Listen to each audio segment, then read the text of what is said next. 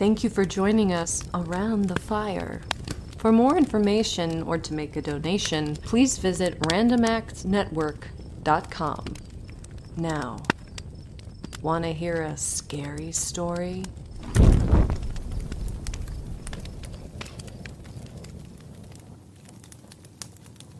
Mr. Rivers was known for his temper and for taking it out on his students. No one dared misbehave in his classroom after rumors spread of his horrible punishments from back in the day. He once forced a boy to hold his nose in the corner of the room for so long, he fainted and cracked his head open. None of the other students dared say anything. Another kid had to stay after class and rewrite sentences thousands of times. Mr. Rivers went home for the night, but the boy was too scared to move without completing the task, and he stayed in the desk for two days straight. He didn't speak to anyone else again and left the school at the end of the year.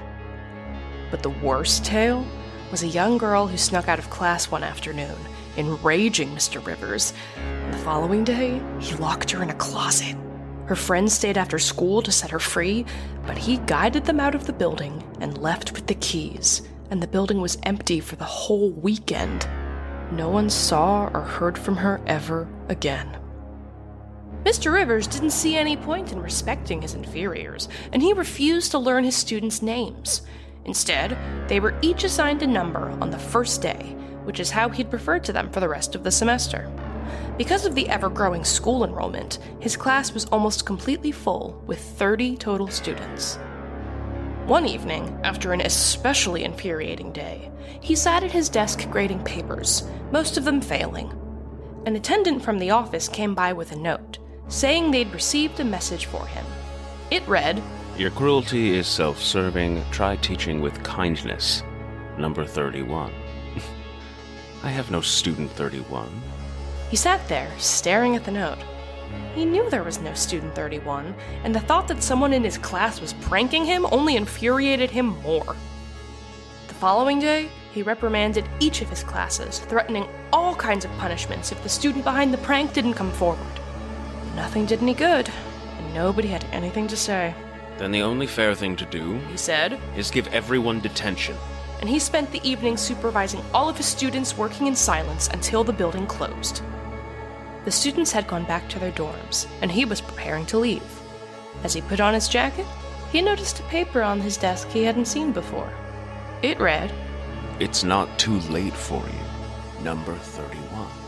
He looked around the empty room and tore into the hallway, desperate to catch whoever left the note, and spent the following day making even more severe threats than before.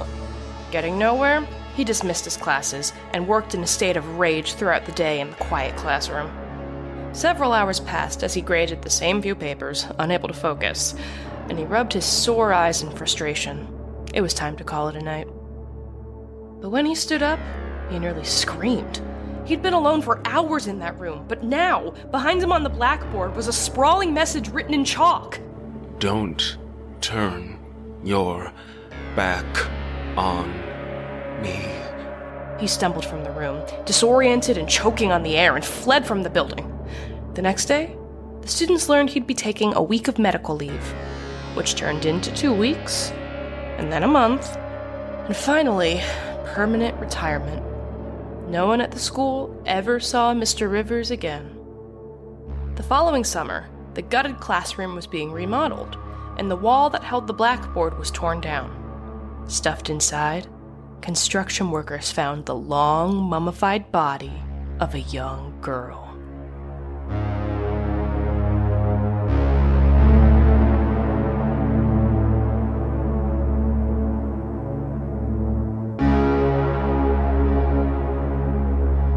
The Blackboard, told by Hannah Mary Simpson, featuring Brian Renaud.